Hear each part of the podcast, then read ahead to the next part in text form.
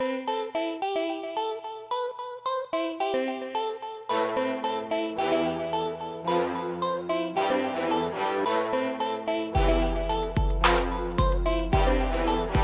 are now listening to the Funkaholiks Podcast.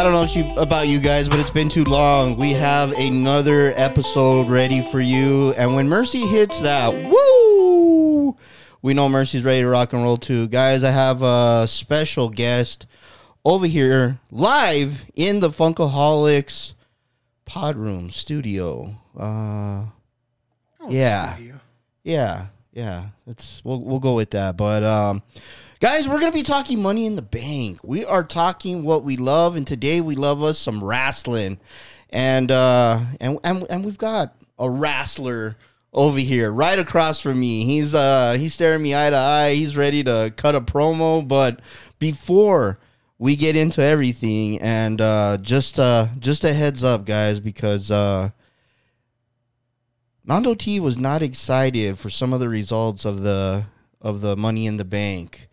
Um, there was one match where just well, we'll get into it, but yeah, uh, that's probably already going to give you a heads up on uh, on what what we're going to be getting into. But uh, guys, I have Mr. Lee back with us for the wrestling family out there that knows him. It is Kirk Fitz- Fitzpatrick. Keith Fitzpatrick. Keith Fit- Fitzpatrick. I'm sorry. I'm That's excited right now, man. I haven't had my drink. That's the problem. Uh, but uh, we've got him back. Welcome back, Lee. Hey, thanks for having me, man. Oh, dude. Yeah. We had a great time for Money in the Bank, Oh, man. that was a blast, man. a lot of cool things that we're talking about and everything and i'm i'm just i'm fired up dude i'm ready to talk there's a lot of stuff that i want to put on the table and uh i definitely am interested in uh what what what what, what your thoughts are Overall, it wasn't a bad show it wasn't for a, you know like you call it a B show. It was a pretty damn good shot. I almost think it was almost better than Royal Rumble. i would have to agree with you 100% on that i would definitely do I don't know if it was the crowd because every time they're over in England, the crowd is hot. london showed up Yeah. they were and so that's a couple of the topics that I want to get into with you. So before we jump into all of it, uh, what I want to do is I want to give you a cheers, my buddy. Cheers. Uh, cheers to another great episode. Oh man, so good. Uh, yeah, that's. I mean, you know what? Let's go ahead and jump into it. So, Money in the Bank. Uh, we ha- and for those of you guys that haven't watched it yet, which you're crazy, I cannot believe you haven't watched it yet. But, um, you know, we're gonna have some spoiler alerts in there, so don't listen to the episode yet until you have watched Money in the Bank, and then you can follow along with us. But so I'm gonna go down CBSSports.com, and we're just gonna look at the Money in the Bank card. So one of the matches that they have here is uh, Cody Rhodes versus Dominic Mysterio. This one was a head scratcher. Um, it produced it. Yeah. it, it, it lived up. You know, it was. Uh,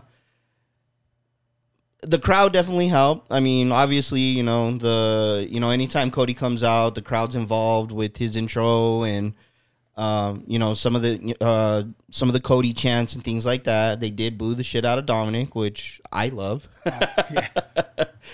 Um, Lee, tell me how how when this match got scheduled, what were your first thoughts? How did you feel? How did you feel about it? What was going through your mind? Why? Honestly, I mean, Cody's coming off the thing with Brock, where that that storyline it was when that started, it was like why, and then it starts building up. You're like, okay, this is getting good, and then they do this Dominic thing, and I'm like, it just didn't make any sense to me. Yeah, You know, Cody's hot. Why the hell are you putting him in with you know Dominic Mysterio, Dom Dom? Dom Dom. I guess you know. and I'd say they kind of delivered what I expected to a point. I think just about everybody that was watching that show expected Brock to show up. I agree. I was thinking that. You know, I was thinking the that Brock was going to cause Cody to lose. yeah, we talked about that when it started. Like, yeah, everybody, you know, Brock's going to come out, Dominic's going to beat Cody, and they're going to build up to SummerSlam. Right. And when Cody just beats Dominic clean, I'm like, okay, where's Brock's music? Where's Brock's Yeah. music? It's gonna, and it never happened. So it was like, I don't think anybody expected that. I don't think so either. So let me ask you this. Let me throw this at you. Would you have preferred Brock um, intervene and cause Cody to lose, or were you okay with just a clean win from Cody? Which Either one. Either one, Honestly, I would have been fine with. I think long term, maybe it makes more sense just have Cody, you know, get his get his win back, as they say. You know, let him just Right. wipe the floor with Dom with Dominic. You know, beat the shit out of him. It's done. Rhea gets to carry Dominic out over her shoulder like she, like they do. You know, that, and that's another thing too was not a single women's match other than the tag match. other than the tag. Yeah, that's true. no Charlotte, no Asuka. You know, we have Rhea Ripley's out there as Dom's manager, so basically. Right. Let me ask you this: Do you feel like I kind of feel like Judgment Day doesn't have a leader anymore? No. Um, I, I still say it to this day. WWE dropped the fucking ball when they pulled Edge out of Judgment Day. Yeah. It's like now we can. When they put Finn in there, I was like, Ugh. Here's my problem with the Judgment Day, though. Does Damian Priest get the heat that a heel group should, should get? Does Finn Balor? The only one in that group that's getting heat is Dominic. yeah, that's The- true. Yo, Rhea Ripley is tre- is cheered like a like a baby face. she is. Finn Balor is cheered like a baby face. Yeah, Damian is more of a tweener in between. yeah. The only one who's getting the shit boot out of him is Dominic. Is Dom. He's the only one that makes them a heel group. Right. Well, I mean, if we're talking about like you know saving some of these wrestlers' careers, I know they made the attempt to do that with Finn because that's obviously why he's in there. But I mean, in all honesty, the one that they saved the most was Dominic. Yeah. Because I mean, And you could almost say Damian Priest to a- Yeah, you could almost say. Yeah, Well- Dominic was going, he was, he stalled yeah, being with Rey. And then when he turned on Rey and Edge, I think they kind of dropped the ball with him and Edge. they did. Yeah, you know? I can And- agree. Yeah, And, and him and Rey, just that one match at WrestleMania, it didn't do anything for Dominic. It didn't do anything for Rey. right. Dominic's still the little pissant shithead asshole. Yeah. You know? I I say it to this day, man. I almost kind of feel like Rey Mysterio went and sat down with Vince McMahon and told him, "Look, I'll sign a lifetime contract with you as long as you put my son out there." Yeah. Which I don't like. It drives me insane. I still say it to this day. Like Dominic looks leap years behind where he should be coming from a wrestling legend. You know, coming from that family. And the sad thing about Dominic, though, is he makes a great heel. He does. You know, he's not big. Well, with the Eddie look that they put on him Yeah. too, that drives me insane that, that, much kind of, I more. think that kind of drags him down a little bit. yeah, But just being the little the, the little guy, the heel, the guy who will do anything to win. He doesn't give a shit what the fans think about him. right. He if he wasn't Dominic Mysterio and was like say, you know, Dominic Gutierrez, his real name. Yeah, If he was Dominic Gutierrez and not saddled with the Mysterio name, I think it would have done him better. true. I could definitely see that. He's one who kind of like Ted DiBiase Jr., Yeah, who's hurt by his last name. yeah. That's a that's a perfect description of that. Yeah, no, I I I, I like that. I don't see him ever being world champion. I guess I could have seen him as intercontinental champion or U.S. champion.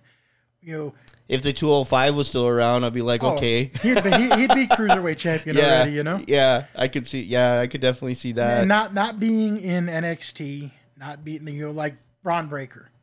You know, if he comes in as you know Bron Steiner or whatever, you know, straight from the beginning, he's screwed. yeah, You know, Charlotte didn't come in as Charlotte Flair. She came in as Charlotte, and it was a little while before, you know, hey, this is Ric Flair's daughter. Right. Dominic straight in Dominic Mysterio. Yeah. It, it hurt him. One of the things with Charlotte too, though, is she she came in with a great roster. Like you got Becky, you got Bayley, you got Sasha. Um, that was such like NXT at that time. Woo man, it was fire. And then even after they left, um, that was a lot of fire too. Because I mean, we had You a had lot of Asuka. it. Yeah, you had Asuka. Um, just, just a lot of great wrestling. I mean, shit. Even Shayna Baszler and Ember Moon fucking had Yeah. some amazing matches where I was just like, wow, you know what I mean? Um, so not to get off track, but uh, so I, I was, I kind of understood where WWE was trying to go with. It. I mean, you know, we had these, you know, uh, it's kind of like the way the Usos are right now. You know, we've we've got these family, you know, bloodlines. And, you know, obviously we got Cody and then we've got Dominic. So I can kind of see what they were doing. I, to me, the only thing that really makes sense in my head is that this was just something to buy, buy Cody some time or something to give Brock a little bit of time, you know, while he goes on his vacations and then comes back whenever the fuck he wants to. Um, so I, I think that's all that was. Yeah. Um, I would love for the matchmakers in WWE though, just to give Cody a little bit more. Just he needs a little more. He he's he's got a cool storyline, but to this day, we still don't even know why the fuck Brock Lesnar attacked him. no. We kind of have hints when Triple H sat down and patted Cody on the shoulder. You know, it's like is. Triple H pissed with Cody because Cody started AEW when NXT was hot and we had this little Tuesday war going on or you know what I mean? Yeah. Like it's it's it, we kind of see that, but they're not giving us enough to for it to be, you know, to be, you know, foolproof. Yeah. So, Just a little bit of you know, just a reason why. yeah, We don't know. exactly. I think that's the worst part is Brock never really said this is why I did it. yeah, he hasn't. He hasn't He said pretty it much at all. said I did it because I because I could. yeah. Yeah. Like just give us something, dude. Yeah. You know what I mean? Even even if he says I did it because I want to beat Roman and I don't want you to beat him, that would make perfect sense booking wise. yes. I want to beat Roman, not you. Yeah. But then again, he's got to do the same thing. Why didn't he, you know, to Sami and the Usos though? Yeah. True. But then he could say, well, hey, well that's family, that's different. Yeah. But I don't want anybody else. I'm the one that's going to beat Roman for, Yeah. the, for the title. I'm gonna be the one to take him down. I'm going to retire. I was you. Know, I am the Universal Champion. I was always Universal Champion. Yeah. I'm retiring the Universal Championship. There you go. It's interesting. So I heard an interview with Vince McMahon where they told him, they're like, who's going to be the dude that stops Roman Reigns?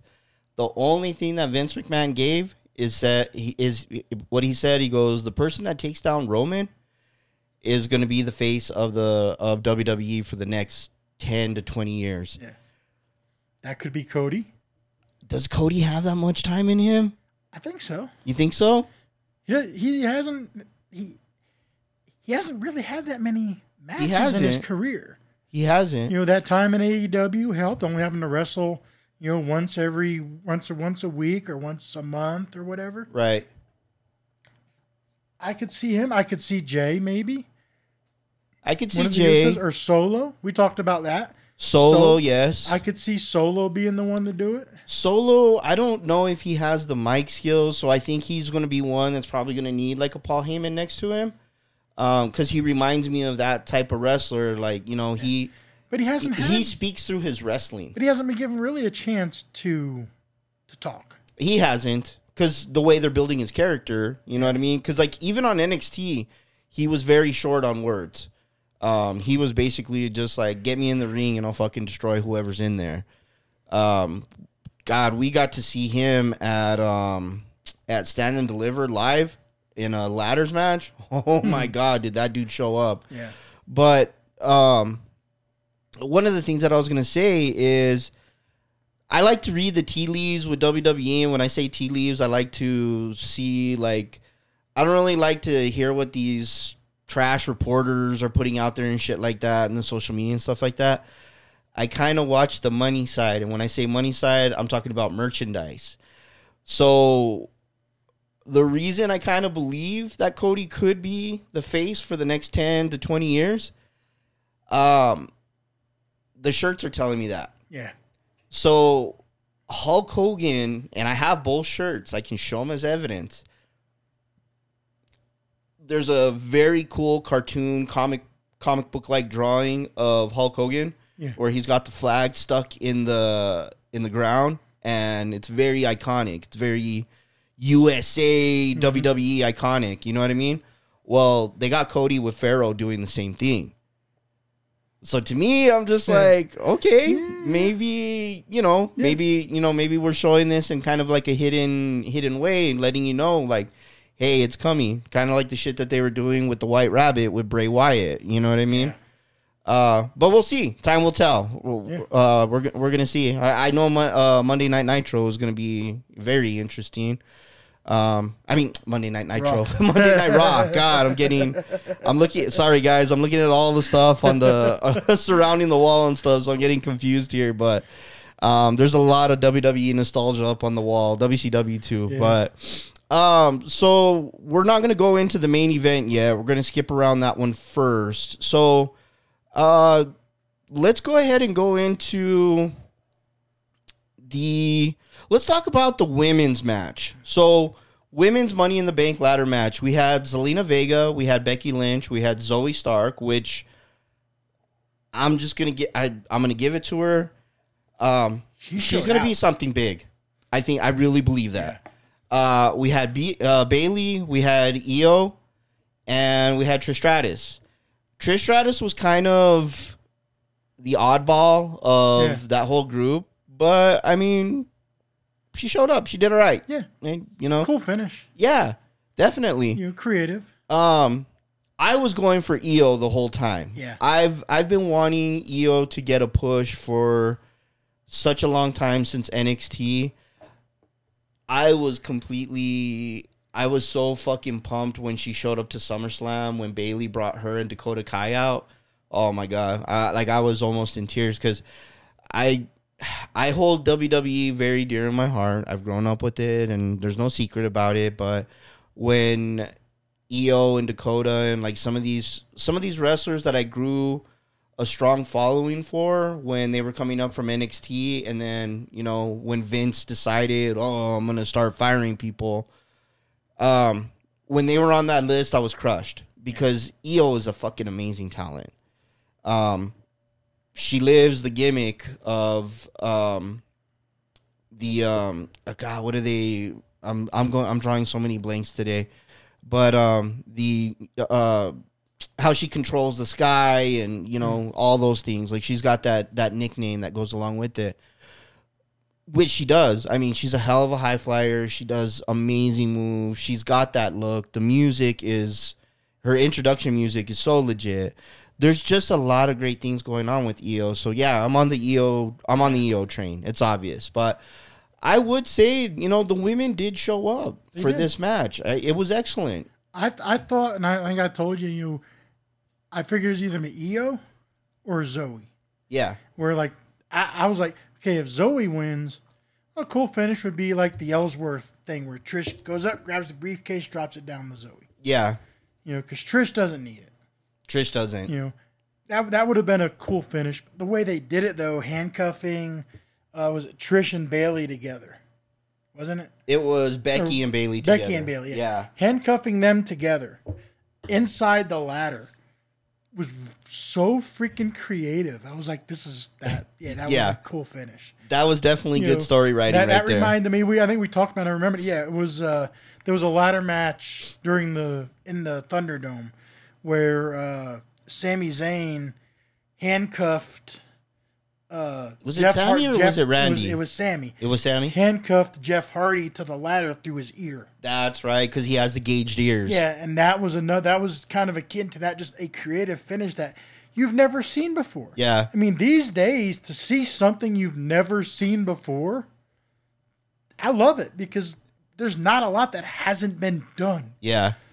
And seeing something that, that's never been done, that I loved it. Yeah. I love that finish, and that was the one of the the right person to give it to give it to. I think. Definitely. Yeah. Yeah, they, they definitely got it right on that one. I know a lot of the fans because I was looking at social media and I mean, before it even started, I know the fans were pushing hard for Io. Um, so I kind of believe like you know it is Io's time because they kind of been hinting at us too. Her and Bayley have been there's been a little friction going on, mm-hmm. and Bayley's been making a lot of mistakes, and Io's starting to like watch and be like, "Dude, what the fuck are you doing?" Like, And if you if you didn't watch the press conference, go back and watch just the end of their segment with Damian Priest, yep, where they get up and Bayley has the con- has the the briefcase. Yeah. And Io just kind of looks like, "Hey, bitch, that's mine." Yeah. And just snatches it away from her and holds it to her. And ba- Bayley's like, "Oh, sorry." yeah. You know, just the little subtle things like that. and I I love that because we can already see where it's going, right? We know that Bayley's not going to be happy under Io's shadow because Bayley's always been the one that's, you know, been the face. So that's going to be interesting where the story goes. Yeah. I'm still totally interested to see who Io's going to cash it in on. You know who I want to see her cash it in on. Yeah. I would love to see a match between her and Asuka. Asuka's rocking the Kana, you know, character. They just never changed the name, but we know who it is. Yeah. Um Io and Rhea just doesn't it would be a great match, but it's not it doesn't sell me the way that it would be between her and Asuka. You don't think it's going to be the classic cash in where they're they're down, they're beat, cash in, get the easy win? I hope it's not. I hope it's not. I hope I would love to see Asuka destroy somebody Yeah. and then Io be like, you know what? I still want some. Like, let's do this shit. Yeah. Because I, think that would it would push Io up even higher, knowing that she wrestled Asuka on her, you know, on on her on her best night. Yeah. You know, I would I would love to see that. I could see that if it's if it's Asuka, I'd I'd see that. If it's if it is Rhea, I think it'll be when Rhea's down. Absolutely. And I could almost see a scenario where they do that, and maybe Dom kind of gets involved. And this could be where they kind of tease the breakup, where he acts like he's going to get involved, doesn't, yeah. costs Rhea. Rhea's like, Dom, what the the fuck? Yeah. You're my Dom Dom. What the hell? Yeah. yeah. So there, I mean, there are options with it, but yeah, I'd love to see her and her and Asuka just straightforward, balls to the wall, go for it. yeah. Absolutely. Yeah. I, I, I think that would be great. Or shit, just Io tell Asuka straight up, like, I'm cashing this shit in, so get ready because I can beat you. yeah, we're gonna we're gonna throw down in Detroit, you know. Yep. So we'll see. Who knows what's gonna happen? But I love it. I uh, the women's division is on fire again. Yeah. Um, they're they're looking very good. So I'm I'm excited. I'm definitely excited to see where all that goes. I think this is the good thing with Vince not being in charge. When Vince was in charge, it was so damn predictable. Yeah, And now that we have Triple H more in charge, you, you can tell where Vince's hand, fingerprints are. Mm-hmm. You can tell where, where they are, where he's having a little bit of influence. And, but in the end, it's all Triple H, and it's unpredictable. yeah, yeah. Absolutely. I I've been so. It's funny you say that, Lee, because I literally have coworkers that gamble, and they would call me and they'll be like, "Dude, give me the list of your of who's gonna win for WWE, like the pay per views." Did you ever imagine 20 years ago they'd be gambling on Right. fucking wrestling? I'm telling you, it goes everywhere. Dude, I had a winning percentage of like probably like 90 to 95%. Like I could eh, When Vince was in charge. yeah, when Vince was in charge, my buddy was just like, dude, I don't I don't like he would even give me a piece. He's like, "Here, bro." But now, you know, they'll ask me and I'm like, "Dude, I don't know." I really don't know, and I'm not even fucking around with you. It's like Triple H and the Riders are doing something totally different. I was like, I'm totally cool with that. Um, it, it's it's funny when you met Jonathan. Yeah. Jonathan gets frustrated sometimes, and he's just like, dude, like this, like, why is this story taking so long, and why is this and why that? And I said, Jonathan, I go, you got to remember, dude, we were programmed by Vince McMahon. People were getting the belt on a pay per view, and then they were getting it back. Uh, they were getting it back on Raw. Yeah. Like the belts were just changing like underwear. Yeah. I was like, you know, there was no there was no rhyme or reason to it. It was just, you know, whatever he felt like that fucking day. Now, you know, and Roman kind of gave us a hint of that at the last pay per view, or uh, where he said he's like, "We're in the third inning of writing this story, guys. Sit back and enjoy it." Yeah. and it's been phenomenal. And we'll know? get into that later, but this that's the best part about this show, I think, yeah, was that. Absolutely. Uh, so we've got the Intercontinental Championship. We've got Gunther versus Matt Riddle. Bro. Bro. Um, I thought it was a good match. Um, I I thought Riddle was gonna get a little bit more. I did too.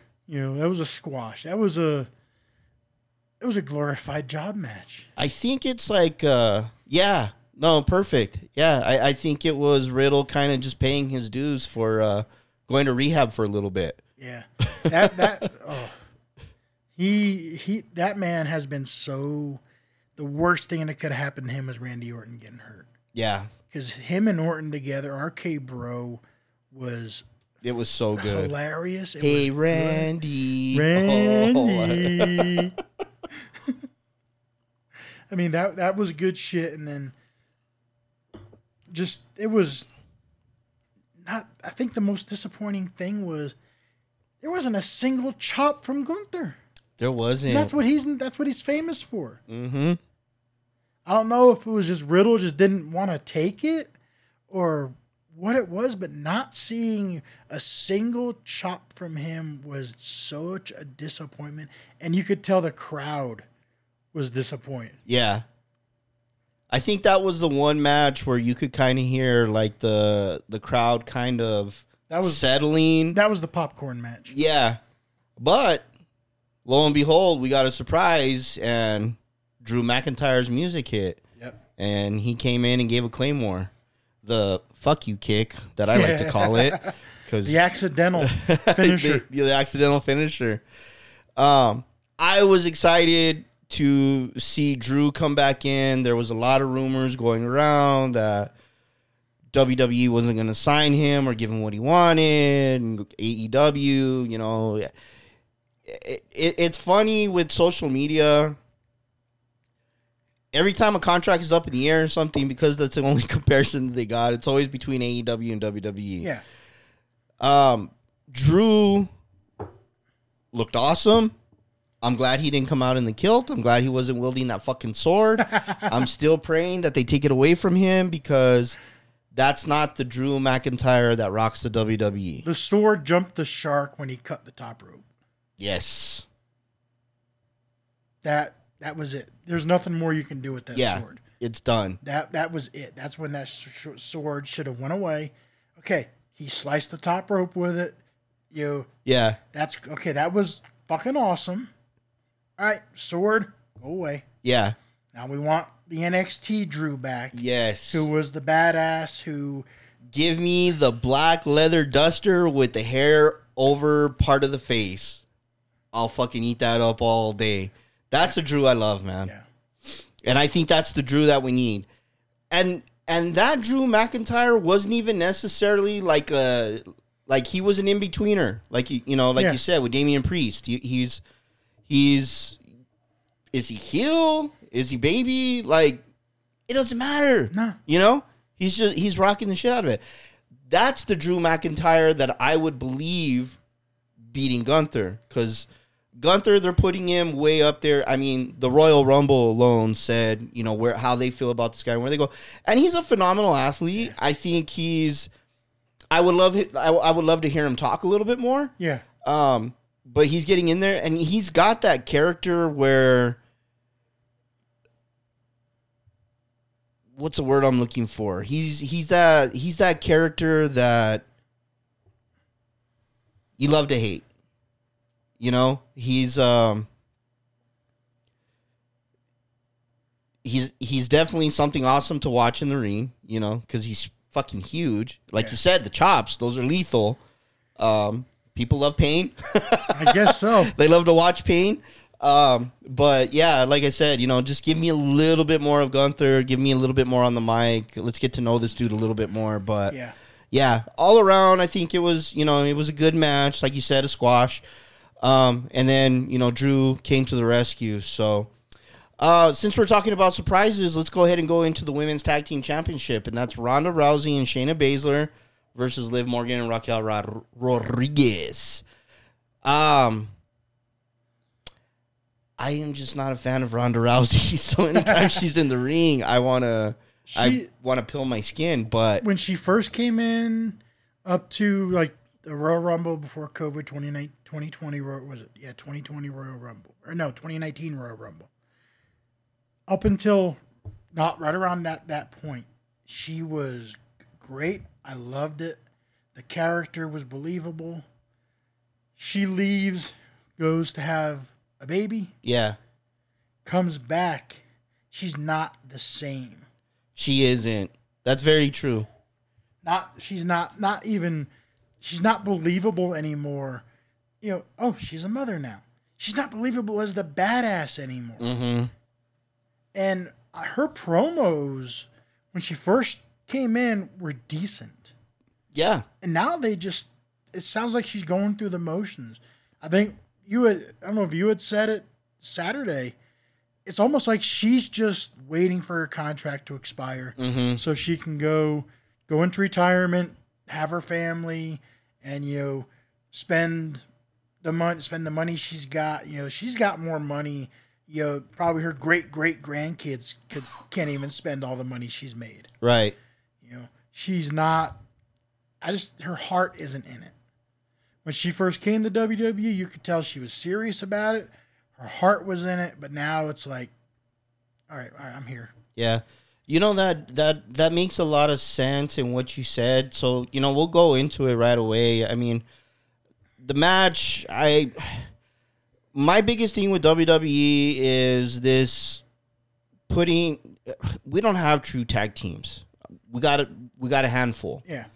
um them partnering up people, you know, whoever's in the damn locker room, like, oh hey, Liv, Raquel, let's put you together. I hate that they put Raquel with so many because she could be doing so much more right now. With Ronda and Shayna, that made sense because they both got the MMA backgrounds. They both came from the same camp, things like that. Yeah. Well, Shayna turns on her, and it makes so much more sense now in my head that, like you were saying, or how we were saying, Ronda's just collecting a check until the contract's over. And that should be the storyline. What better way to walk away and give someone who you've came up with that push? And that if that that should be the storyline where Shane is like, you're not your heart isn't in it. You're not the badass Ronda Rousey who destroyed everybody in UFC. You're not the badass Ronda Rousey who came in the WWE from the beginning and just steamrolled every woman that there was. Yeah. You're not that Ronda Rousey anymore. What happened to weak, Rowdy? You've gotten weak since you had your baby. Yeah. There's there's the storyline right there. That's it. You just wrote it for him. That if that's not the storyline, I will be disappointed. yeah. Yeah, me too. Because what else could they come up with? You know? I can't think of enough. What other reason is there that I anybody? hope that they're not trying to turn Ronda babyface and have the fans buy into maybe feeling sad for her. You know what I mean? she I- almost has to be the baby face, though, doesn't she? Yeah, in this scenario, she does because of the way Shayna hit her. I mean, get her, get her the sympathy. That way, when Shayna, when Shayna beats her, and maybe like a loser leaves match or Yeah. retirement match, Ronda can get kind Contract of the match. kind of get the sympathy from the crowd on her way out. And then maybe, you know, when she's ready to come back and be, you know, have her heart in it, she's got, you know, If she can do it, kind of like Brock, go away for two or three, four years, and then come back as they the surprise. Right. You know, nobody knows she's coming back. Yeah. That's I can see that. It'll be yeah. That's that's not bad. There you go, WWE. Hopefully you're listening to the Funkaholiks podcast because we got a lot of great stories to write for you guys. Um, so guys, uh, Liv Morgan and Raquel, they get the pin. They're your new tag team champions, or basically just got their belts back. Yeah. Um, I'll be honest though, like when they put them back together and Liv came back from the shoulder injury, I was like, they'll still keep it on Ronda and Shayna because they're, you know, they that's a tag team that got put together that makes sense. I was kind of pissed off that they took the NXT titles from Isla and um and Alba Fyre. I think those girls are phenomenal together. I love what they were doing in NXT. Now that they brought them in here and then they took the NXT tag team titles off of them, I'm like, what the fuck are you guys doing? Hopefully they still keep them together and they'll let them work their way up. But um, let's see, who do we? Uh, well, yeah, let's go ahead and go and let's wait on this one. We won't go into this one yet because we got some some interesting ones. Yeah. So let's go ahead and talk about. Uh, let's go into the men's ladder match. Yeah. So we had Ricochet, Shin- Shinsuke Nakamura, L.A. Knight. Yeah! uh, we had Santos Escobar, who was dressed like a Mayan or I don't know something. He came out with a with some interesting uh, ring attire and face makeup. Uh, then we had Butch. Um, and then we had Damian Priest and Logan Paul. Dude, dude, they were they were shitting on Logan Paul, weren't they? They were. I was loving every moment oh of it. man, they they were not fans of his. Did you notice when he was walking out, they were giving him the finger? Literally reaching over the rails to like make it a point, like, dude. That was here. ECW vibes there. Yeah, Yeah. it really was.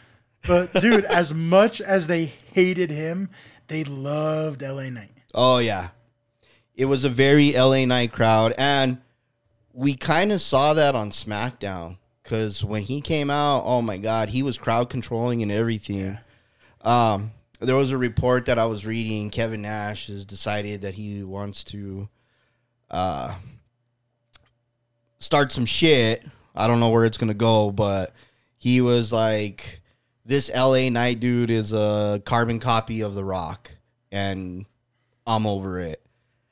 I I don't. there's a little bit, but he's not. I mean, all he's using right now is let me talk to you, LA Knight, and then yeah. The Rock had a million more times yeah. shit than that. I don't understand where Kevin Nash is coming from, but whatever. he's maybe he's uh maybe he just wants to get uh get his And- name back out there again or grab mean, put some attention on him. I loved Kevin Nash, but what was his gimmick? Big sexy. That was it. Black glove, Diesel or what was the other one? Uh Oz. yeah. when he was at like magician or whatever the fuck it was. This was a guy who didn't even have a catchphrase Exactly. until he got in the NWO and he just followed Scott Hall's lead. Yeah. I mean, I love Kevin Nash. He's one of the nicest guys I ever got to meet. You know, but for he, what room does he have to talk? I don't know. I mean, A lot of fans were going. at least back. LA Knight has more than four moves. True. You know, A lot of fans were going back at him. I mean, obviously he didn't engage with them, but I mean, I was looking at it. Obviously, you know, I was pulling all my shit from Twitter, but um, I did look at it, and a lot of fans were like, "Dude, L.A. Knight and The Rock or Night and Day." You know, Yeah. they're like, but it and a lot of fans were throwing in. They're like, "Yeah, you're just mad because L.A. Knight's more over than than you were," and you know what I mean. So I don't know. Just- I don't know about that one, but it's just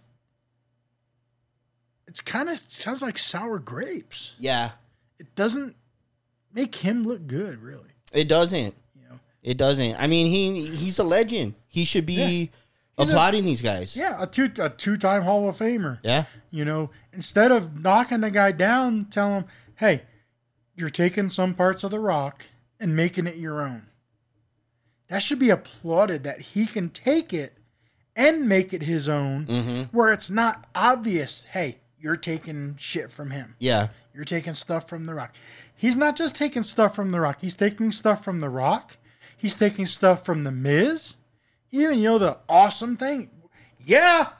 Yeah. What, what how different is yeah from awesome? Right. It's not that much different. And let's be honest. I mean, it's for a wrestler in today's era, it's got to be damn near impossible to find your own catch. Yes. You know what I mean? Because, I mean, everything that's been in WWE or just wrestling history alone. I mean, let's be honest. I mean, one of the most, one of the moves that I I love and hate the most is the fucking super kick. It's overdone. It's overdone. Everybody's fucking doing it. There's a there's a guy in NXT that improved the super kick. I can't remember his freaking name. But it looks like a move out of freaking Mortal Kombat where he's kind of you know the flying super kick. Oh yeah, I can't like the Johnny Cage kick. Yeah, I can't remember his name. But okay, this man took took a move and made it better. Are you thinking of Johnny Gargano? No, No? I can't remember his name. It's kind of like Zoey Stark, the way she improved on the cutter. Okay. you know, the backflip into the cutter off Yeah. the top rope or the middle rope. When you can take a move that's been overdone and make it better these days, Adam Cole was doing the super kick too. I'm trying I to think can't of remember their name. They're in NXT. I can't remember who it is. current wrestler in NXT. Yeah. Yeah, Axiom it might be. could be. Does he wear a mask? Yeah, Could be. It's probably Axiom. yeah. So I mean, like you said, the super kick is overdone. Yeah. It's Sweet chin music isn't the isn't what it used to be. And that's what you know it drives me like the the DDT was the most devastating move. Yeah. You know, Jake Roberts and Jake Roberts and Arn Anderson give the best, greatest DDTs you're ever gonna see. Today the DDT's a high spot.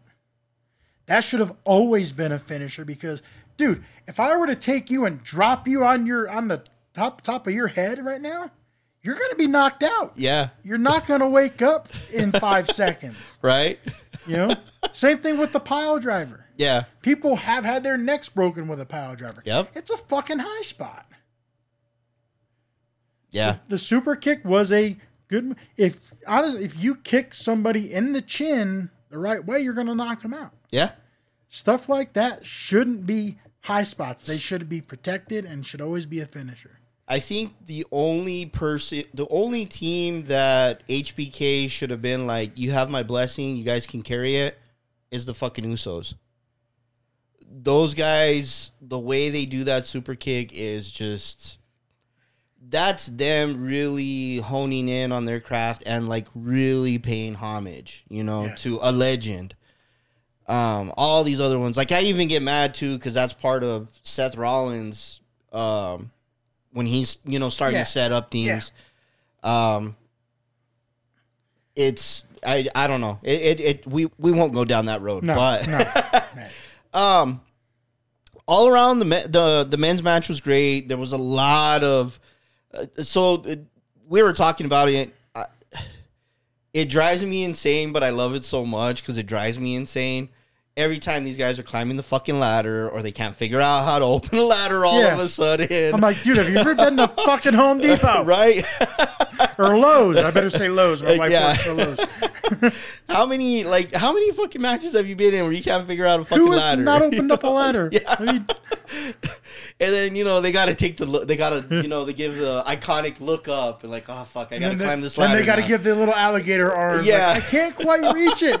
We'll one climb up step another at a fucking rung. Yeah, one one rung at a time. I'm just like, oh, this drives me insane, but it, it's so great because you're just Yeah. you're screaming at the fucking TV, like get your fucking ass up there. And there then, were- when they when they finally make it up there, there's a whole new challenge. They got to figure out how to get the fucking uh, briefcase off the fucking ring. Jack Swagger killed that for everybody else. yeah. Jack Swagger killed that for everybody. Oh my god! But uh, guy, uh, uh, guys, when you watch the match, you'll know exactly how exciting it was. Oh, And I- there were a couple times where I was like, "Are they okay?" yeah, That, that that uh, Logan Paul Ricochet. Logan Paul and Ricochet. Oh, it started off. Logan Paul fucks up. yeah, You know, they're supposed to land on the top rope, and he just totally slips and has to kind of, oh, I got to climb back up. so and then Ricochet's just like, fuck it. so I'm gonna say this about Logan Paul. Upper body, he is jacked. Dude Oh, needs to stop missing leg day because when he wrapped his his legs around those ropes, did you see how bad he was struggling Yeah. trying to Yeah. like to straighten out and to like you know kind of settle his base so that him and Ricochet could do that? Yeah. Yeah, he was struggling, man. And Ricochet finally was like, fuck it, you're coming. Yeah, we're going, And- dude. It's already too late. I, watching it, watching kind of the replays of it, I thought Logan Paul took the worst of it. I think Ricochet took the worst of it because the back of his neck hit that other table. it did. You're right. Bo- and freaking Logan Paul head first through the damn table. I'm like, you can shit on Logan Paul all you want. For a man like him who doesn't need this to volunteer to go through a table to begin with, Right. he gets my respect. Yeah. You know, he's taking it seriously just to be willing to take a table spot, period. That gets my respect. Nice. And the way he took that that particular one, Yeah. That takes balls. So W let's be honest. So and I'll be honest right now. I've never liked him, but he is a phenomenal athlete. The the the Royal Rumble where him and fucking Ricochet jumped Oh, from was- end to end and met in the middle, fucking amazing. I don't think they got the opportunity to live up to that because I think people were kind of like watching this match like, what are these guys gonna do? I think this match is going to lead up to it, though. Ricochet and Logan, maybe at SummerSlam, I think that would be they're going to act. That that's going to be an aw- when they finally get the chance to do it. That's going to be great. I think it'll be a great match. That might be the match of the night, match of the year candidate, maybe. 'cause Yep. those two. I mean, say what you want about Logan Paul, he takes risks Yes. that guys who have been wrestling for ten years aren't going to take. so here's one of my arguments. Look at how this guy has taken to wrestling, and then look where Dom's still at. Exactly. Bad Bunny, same thing. Bad Bunny. Look at what Bad Bunny's doing, and then again, look at somebody like Dominic who's wrestling every single night, and he's still not He's not there. not there. But yet Logan Paul is heads and shoulders above Dominic as Yeah. far as ability goes. Oh my god! It just jumped. in, it just jumped in my head. Dom almost reminds me of One Two Three Kid. I was gonna say David Flair. I could see that too. David Flair. The the reason that I'm picturing that remember the remember One Two Three Kids. The mullet. Yeah, Yeah. I'm starting to see it now. I mean, yeah, we compare it to Eddie, but I mean, He doesn't have the charisma though that Eddie had. oh, he'll never have that. And one two three kid didn't really have the charisma until the NWO days when he Well- was let go. Hey, Yeah. do whatever you want. And then he comes back as as X Pac, and hey, you can pretty much do whatever you want. Well, even when Razor put him over in that money match and everything, and Oh, dude, that I mean, but I'm I'm kind of I yeah I I mean I could see Dom and One Two Three Kid kind of a little bit of the storyline in there, or them like kind of bringing that storyline back, but But as I- far as far as ability goes, he's David Flair 2.0. yeah, You know, Mhm. David Flair didn't shouldn't have been doing what he was doing in WCW. Got the U.S. title. Why? Because he was Ric Flair's yeah. son. You know, because of who his dad was. yeah, and I, I I see Dom kind of in the same same position. It's like if Dominic could have used time in NXT. Absolutely. I would have loved that. And and if he was spending time at the performance center, show me that. Yeah, Let me see some of that footage. Because right now I haven't seen any fucking footage. I see Randy Orton's son out there training, and that fucking kid looks awesome. I'll say it right now. There's a bunch of video out there of him. That fucking kid looks ready to go. and he, I mean, I think he's only like 17, 18 years old, but he looks really fucking good. Yeah. Um, so there was some moments where I I got teased. I thought LA Knight had it. And, Dude, what about that bump that Butch took onto that ladder? He hit that ladder Oh yeah, he did. right in his Well- spine on the edge of that ladder. That one that uh that that flip that fucking Ricochet did. I don't I can't remember who was laying on the ladder, but Ricochet Oh, jumped off the ropes, did this like flip in the air, and then landed on him perfect. I mean, they they were. I, I think it was Santos. I think it was Santos that was laying on the on the uh, on the ladder, but a lot of high flying going on, which I loved, um, especially when you got those type of wrestlers in there. I think that was kind of like a little bit of the comparison that we gave to the women's division. It's like when don't have just one high flyer in there, at least have another Yeah. um, because a lot of them were just ground wrestlers, like you know, Becky, Trish, Bayley, Becky, Trish, yeah. Zoey's not that much of a high flyer, um, you know. So the, the when they're making these matches, you gotta you gotta get throw a little bit more in the pot, you know. When you're when you're making a stew, it's it's good to have you know some things that are familiar, Yeah. but um, Can't just meat. You got to have the Yeah, potatoes and exactly. the carrots. And, yeah. Uh, but I mean, all in all, it lived up to it. I did not see Damian Priest winning. I, in my head, I I thought this could be the one where Vince has his fucking hands in it because even the even the fans were crying for it. They're like, dude, please do not fucking give Yeah. Logan the fucking briefcase. Like, just I thought it was gonna be him. Give us everybody else. And I mean, obviously, we thought LA Knight, but you know, the, it, it- again, it goes to Triple H putting something out there that was unexpected. But then when you think about it, you're like, ah, okay, I get it. Um, you even said it best because when I looked at you and I'm like Damian Priest, and you're like, dude, what if Finn wins tonight and then Damian cashes in? That's a cool storyline. They kind of teased it. They teased it. So, you know, we're, it's going to be interesting to see where this goes. Yeah, I think it's going to be the start of the breakup of the Judgment Day because Damian's going to be eyeing Finn, and I think Dom's going to be eyeing the briefcase. Yeah. Well, they've WWE's already been teasing us in the storyline of Judgment Day that there's something going on between Damian and Finn. I think it's gonna pour over a little bit more now because I think there's gonna be some jealousy from Finn with Damian holding that briefcase, but then also there's gonna be some questions that need to be answered where Damian took a step towards you know the you know What if there's jealousy between Dom and Damian, and and Rhea's looking at Damian like, "Hey, you got the briefcase, champion and champion together," possibly kind of build up the jealousy with Dom and and Damian like that. I mean, there's so many there's so many possibilities with Priest having the briefcase, and maybe Finn winning the title at some, Right. some point. Well, there's also rumors because they've been teasing. They've been teasing uh, JD McDonagh. I would actually like to see JD McDonagh be with Judgment Day, and then Finn kind of go on on his own, and we get the we get the demon back, and we get Finn's awesome intro music back. I think Yeah. I think Finn is drowning right now, and I think he needs out of it, but make it a great storyline to get him out of it. Yeah. And I think they're starting to show that. So we'll see where that goes. Like I, that's some of the things that I love, man. They're giving us, like you said, there's different outlets that they could go. Unpredictable. Unpredictable. Like Yes. said, nobody predicted Damian winning. Uh, speaking of title matches and where this can go, we were just talking about Finn. He had a match against Seth freaking Rollins, and this was for the World Heavyweight Championship. I loved it. I thought it Yeah. was great.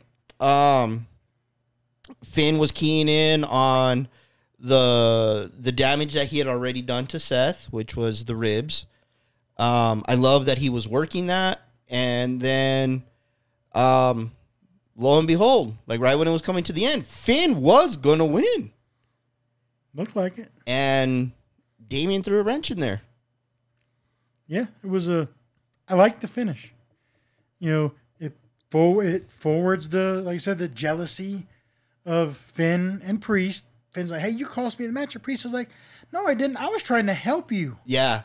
I You love know, that twist. I was trying to help you. I was trying. I was trying to help you.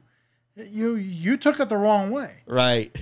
You know, everybody fucking knows what he was doing. But still, hey, I'm. I didn't mean to cost you the match. Yeah. that wasn't my fault. Right. it, it, it's making great storytelling. I love it. And and and I I, I love to see where it's gonna go. Yeah, it kind of, in a little way, makes uh, Seth look a little bit weak, which I didn't like that because okay, if if uh, Seth was the heel, that would make sense.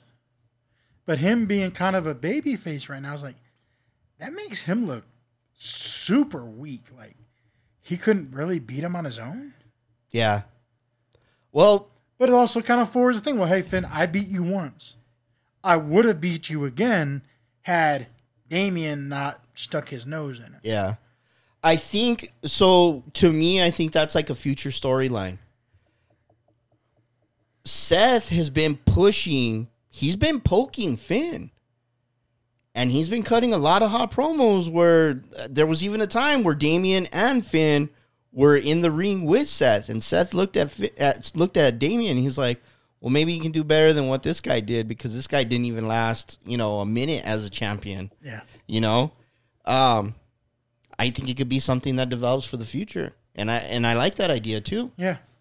um it's it, it's kind of like seth getting taste of his own medicine because like i said you know he kept poking poking poking and he kept telling uh finn like where's the finn Balor that i first wrestled you know where's you know where's that champion so Yeah.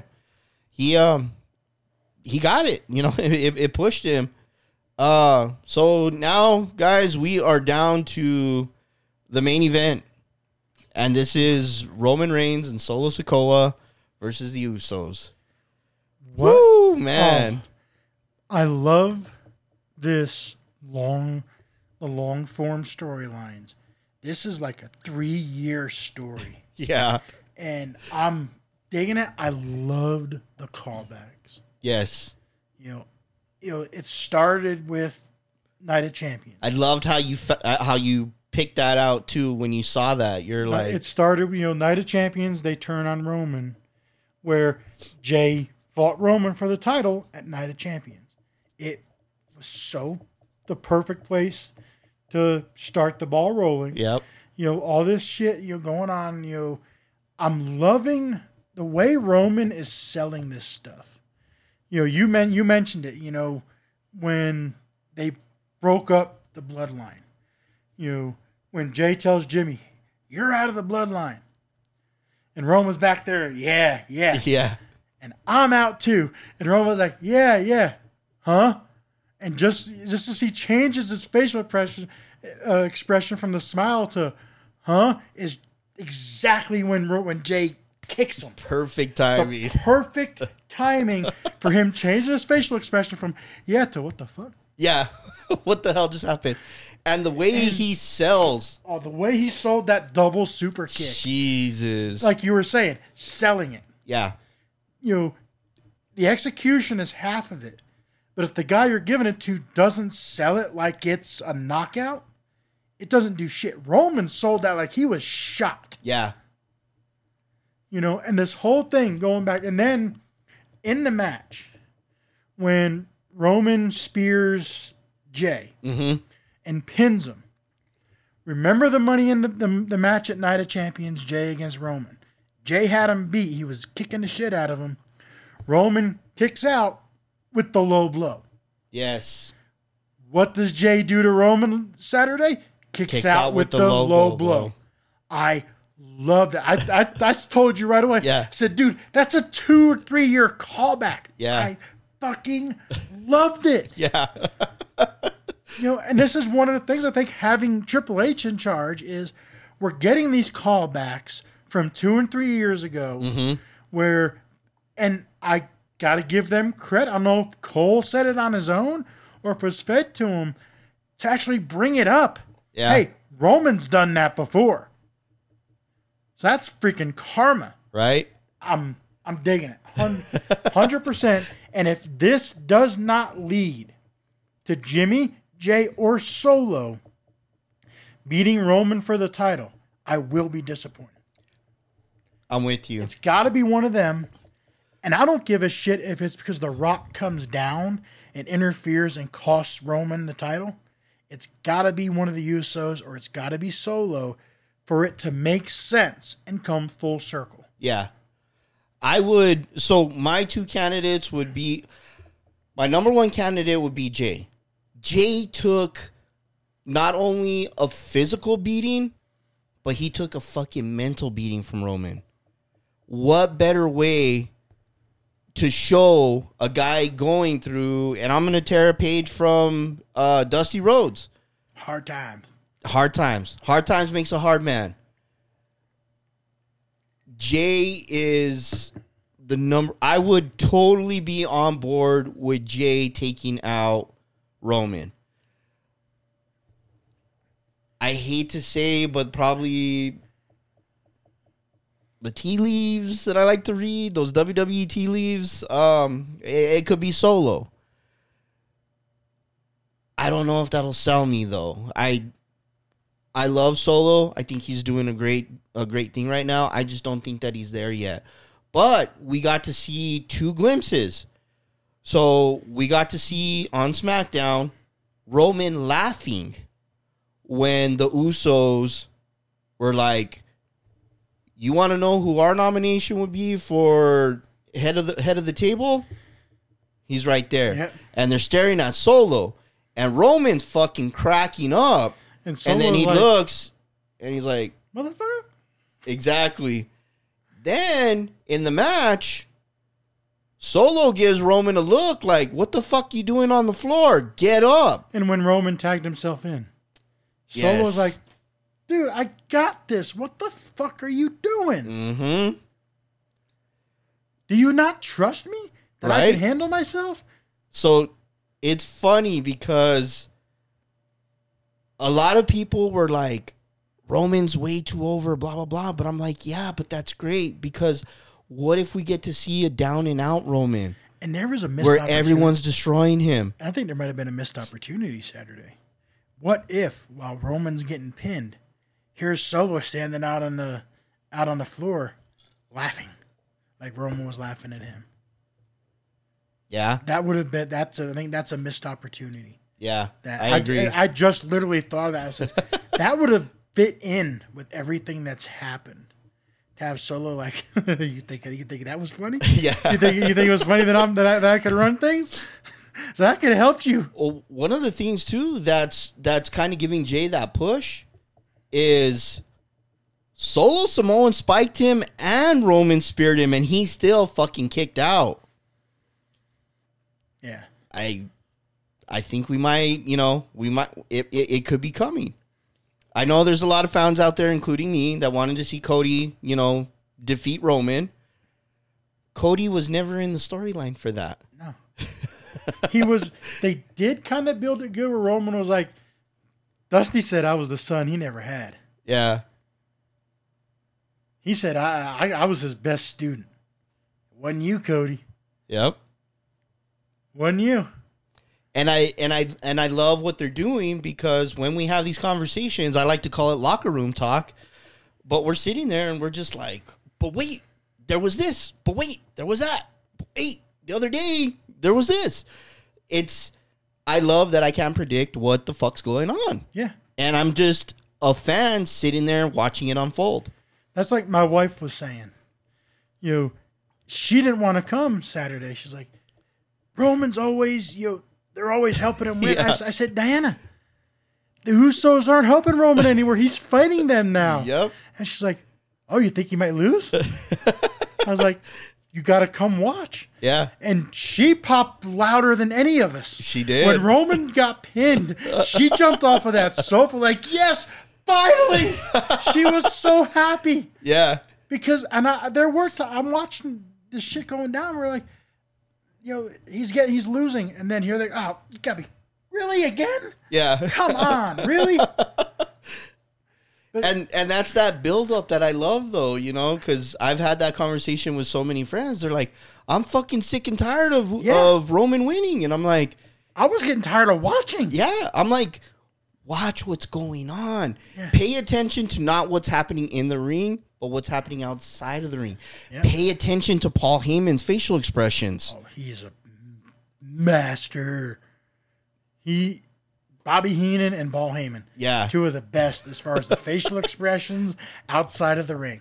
right. The best, Uh, it's the goats. it's it's when you're paying attention to all those things, it just makes it so much more greater. Yeah. you know, and like I said, like I, I, love that you recognize those things too because you're you're a true fan. I mean, you you know you're a former wrestler. Yeah, So you know when you're and and that was one of the things that was fun was watching you see those things. You know what I mean? And then like how we were even talking, and you're like, ah, it, it's tough being a former wrestler because you see everything. I, you see everything, you see the botches, you know, and shit like that. And I'm literally looking at you, and I'm like, yeah, I'm a little obsessed to where I see this shit. You know what I mean? And um, The one but, thing, but that, it's great though. The one thing that drives me nuts, and I'm glad it didn't happen Saturday, is when you can hear them talking and calling out the spots.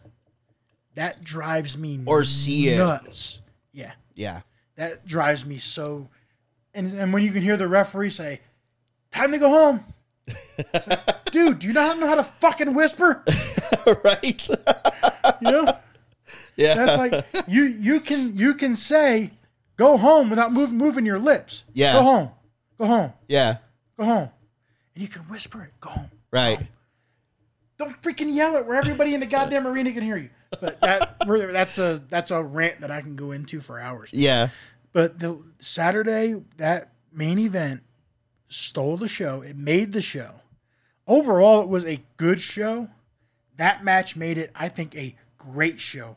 oh yeah, Almost a WrestleMania level show as far as the outcome. yeah. It's funny. Um, I was I can't remember who I was talking to, but they were like that match felt kind of long. I'm like, No, there was stories being told in there when they were wrestling. You can't tell a story in five minutes. Exactly. That was that. God, that match went close to an hour, didn't it? Mm-hmm. 30, 45 minutes. It was a hour? 30 to 45 minute match. Okay, how long does the average, you know, dra- dramatic TV show last?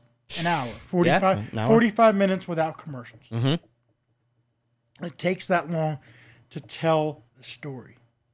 There was so much story to be told in that match. Yep. A And They, 100%. start, they started it out with Sami and Kevin up in the skybox. Okay, hey, we're here to watch the the Usos pin pin Roman. yeah. That's the only reason we're here. Yeah. Yeah, Sami was literally calling it out. Like he was screaming at the top of his lungs. He's like, Roman's going down tonight. Yeah, it's happening tonight. Roman's Roman's getting pinned tonight. Yep. Hasn't happened in three years. It's happening tonight. See, and that plays along into what. So Kevin and Sami were having like arguments. Kevin was like, "I'm like, why are you always like hyping them up? Like, why are you always giving so much attention to them?" And Sami literally told KO in one of the storylines, "He's like, you don't see what I see."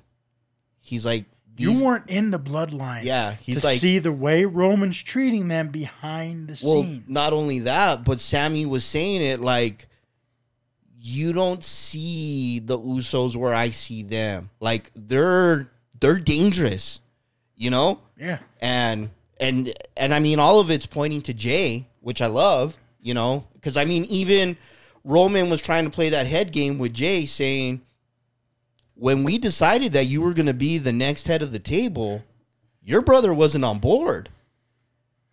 What are they doing? All they're doing is building this fucking guy up. I love it. Yeah. It's great. I love it. and I just the whole thing. Like Jay telling Heyman, What are you what are you so happy about? If I'm in, you out. Yeah. And Heyman's like, What? Huh? like he's gonna cry. Yeah, and, and like even Paul, like fucking selling him this low, this. Fu- he's like, Jimmy, well, it was my idea for you to be next in line. yeah. It was and, my it was my idea. and guess what? I went and did. You've got a title shot tonight for the U.S. title against to uh, Jay, yeah. Austin Theory. Yeah. Jay Jay- still took it and played him. I'll, ta- I'll take the title match. I'll win the title, but you still out. Yeah. so it, it's it, it it it Him and Jimmy have come a long way too. they have Their promo skills, I mean, weren't weren't the best. That that night when they left the bloodline, you could feel the emotion in Jimmy oh yeah and in Jay. You know, when Jay's yeah, you know, just yeah, he's screaming. But that was where the screaming promo made sense because it's passion. You're pissed at your at your brother. yeah I'm like, you're you're hold, you're holding me down. You all this is because of, because of Roman. All this is because of Roman. And I think you could almost see a little a little glimmer in his eye when he realizes, oh shit, all of this is because of him. yeah We were here first. That's what I want to start hearing. Hey, we were in WWE, Roman. You weren't even in NXT yet. yeah How the hell are you the head of the table when we built the foundation for the house? right How can you be the head of the table when the table wouldn't even have a house, have a kitchen to sit in? If we hadn't built this foundation coming in here before Yeah. you. yeah it's I, Jay was even calling Roman Joe Yep. when you would see him like exiting the when when all that shit went down where when Jimmy kicked him the expression on Jimmy's face when he kicked Roman like you could see it in his face where it was like a sense of relief That felt so good. yeah i'm You gonna could- it felt so good i'm gonna do it again Yep. You know? And he turns to his brother, hey, come on, you want to do it? That felt good. right there it it's it i love it there's just so much going on you know what i mean and and and i think for the you know for the the real and i'm and i'll say it you know the real fans that have patience and they're watching everything that's unfolding and they're seeing like all the little things that are leading up to this big thing oh it's it's it's such a treat because Yeah. we haven't seen that in years Like my brother stopped watching wrestling. He started watching again because of what's going on with the bloodline because it is such good storytelling. it is It's you know, it's great. It's it's drama. It's that's what wrestling is. It's a man soap. You know, That's what I tell everybody. It's, a, it's an adult. It's a soap opera for adults. It's a soap opera for men, and every soap opera has a little bit of comedy thrown in Mm-hmm. there, but it's a lot of drama, and it should be built up over time. yeah, You know, it's been kind of killed with the hey, we're swapping the belt like it's you know.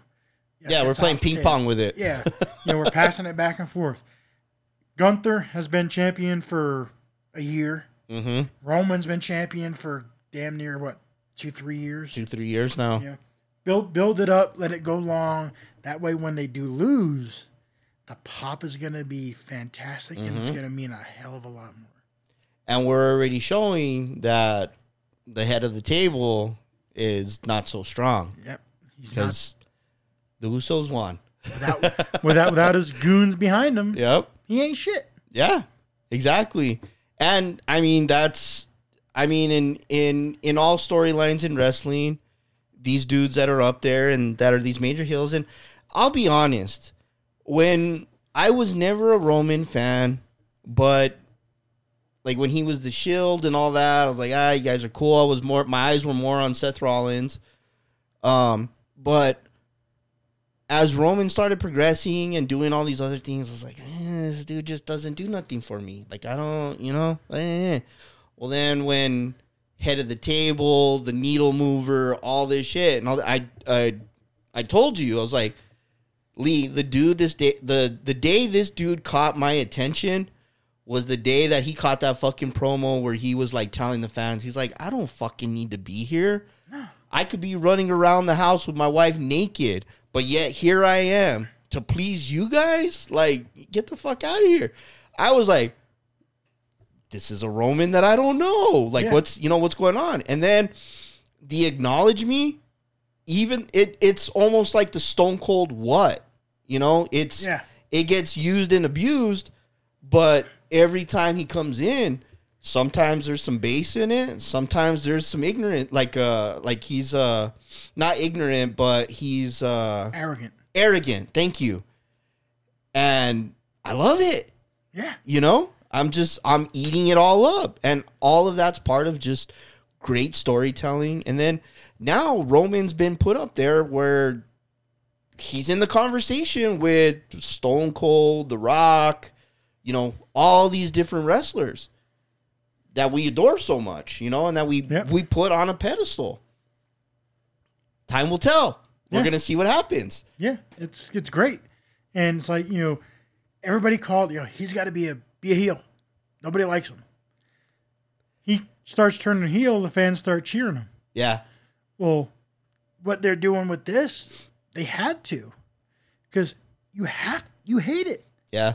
Everybody freaking hates it, and that's what you that's what they needed. That's what he needed Yeah. to play the arrogant because he just looks, you know, the, the long, the long hair, the long black hair, you know, the kind of the, the, the heartthrob kind of look, Yeah. you know, the sex symbol. he looks like an arrogant asshole. Yeah, he does.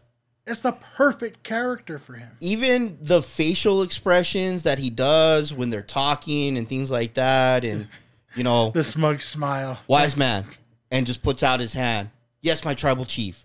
You know, I love you, my tribal chief. Yeah, the mic's in the hand, or you know, things like that. Uh, and Paul Heyman, Paul Heyman helps sell it so much.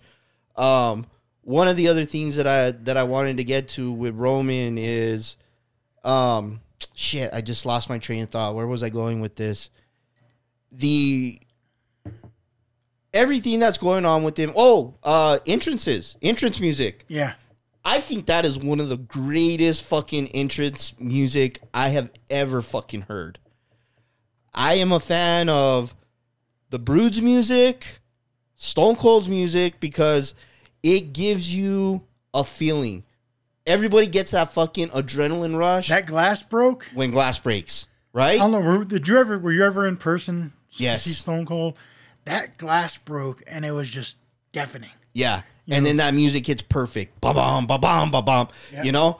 Um, It's like the gong. The Undertaker's gong. Harlem Heat's music that didn't give get a lot of recognition. You know what I mean?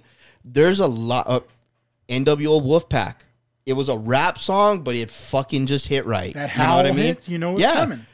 Even the one of the most, Even Cena. Yeah Cena's yeah it's it's it's a very known it's it's a very known song. It hits and and yeah you feel it. Even a very fucking stupid song like Kurt Angle's Yeah. one that you can follow along with where you're chanting "You suck," and then he can play along with it too. Yeah. You got gold. Yeah. Perfect. It's like this the Cena music. It hits. Yeah. The crowd initially pops.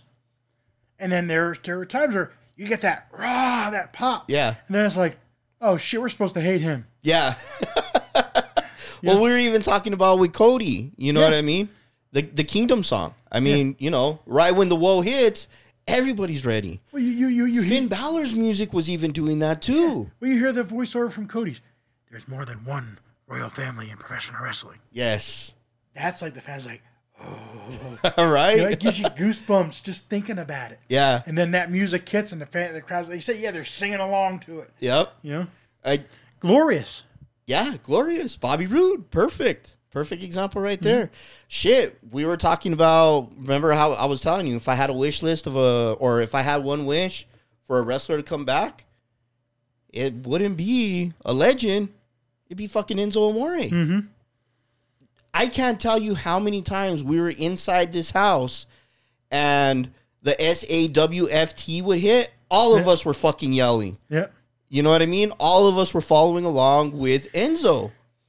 Um, it's it. You have lightning in a bottle, and when you have the crowd following along, it makes it that much more. And that's where we were talking about London showing up because that crowd was fucking rocking. Let's be honest. There's been there's been towns that they go to dead, dead. Yeah.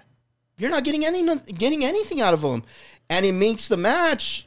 They're they're putting on a great match, but because the crowd's disconnected, it's almost like you're disconnected because Yeah. you're kind of like, am I seeing something different from That's what they're why seeing? it kind of bothers me when they say, "Oh, we don't know if uh, the UK can or London can handle WrestleMania. Can they behave themselves? I'm like, do you not fucking watch WrestleMania now? Yeah.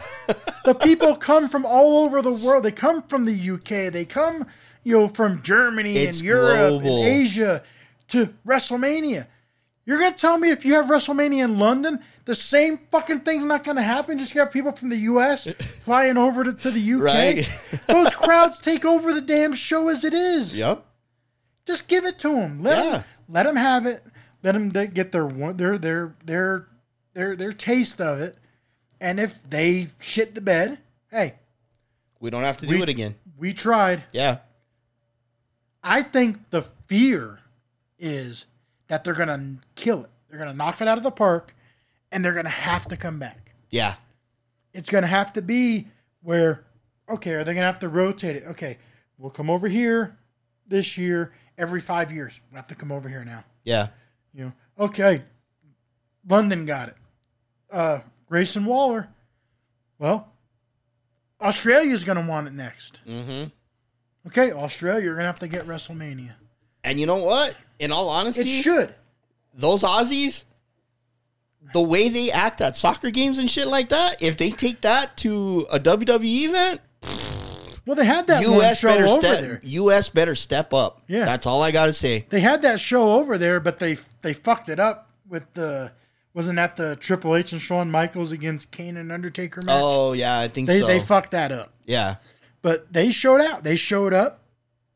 You know, Australia showed up. Okay, so they do that. What's gonna have to be next? Well, they're gonna have to go to Japan, yeah. right? Well, would New Japan let them run the Tokyo Dome? That's You know? kind of a scary thought because when I watch New Japan, I'm like, "Ooh, this crowd, this crowd's different." It is. yeah. But then you also have, you know, I don't know where, where else could they where else could they go overseas? You know, Japan, Australia, UK, you know, I don't know, could Germany do it, you know? I don't know. Who knows? The I mean there's out there's it's endless. Yeah, You know, why not Mexico? Why couldn't Mexico host a wrestling? Puerto Rico. Puerto, yeah, that one was fucking on point. it was. I mean, even for even at the press conference, like where they were, you know, kind of doing like the hype where they I mean, Cody fucking showed up and they were doing the whoa. And I mean, even Cody talked in Spanish and I was like, oh, this mm-hmm. is fucking fabulous. But even at the arena, I mean, the crowd was fucking rocking. They, they, I mean, I love to see that. I love to hear that. When the crowd's more involved and engaged, it makes the match that, that much more better. Yeah. That's one. That was one of my things that I believe that made NXT so fucking amazing. They were the playing to a smaller venue, but that crowd was like it was a fucking big crowd. You know, And then when they'd go for the takeovers in Brooklyn, it was special because okay, they're in front of a bigger crowd yep, for once, you know, three, four times a year. They get the bigger crowd. Well, then the crowds showed up.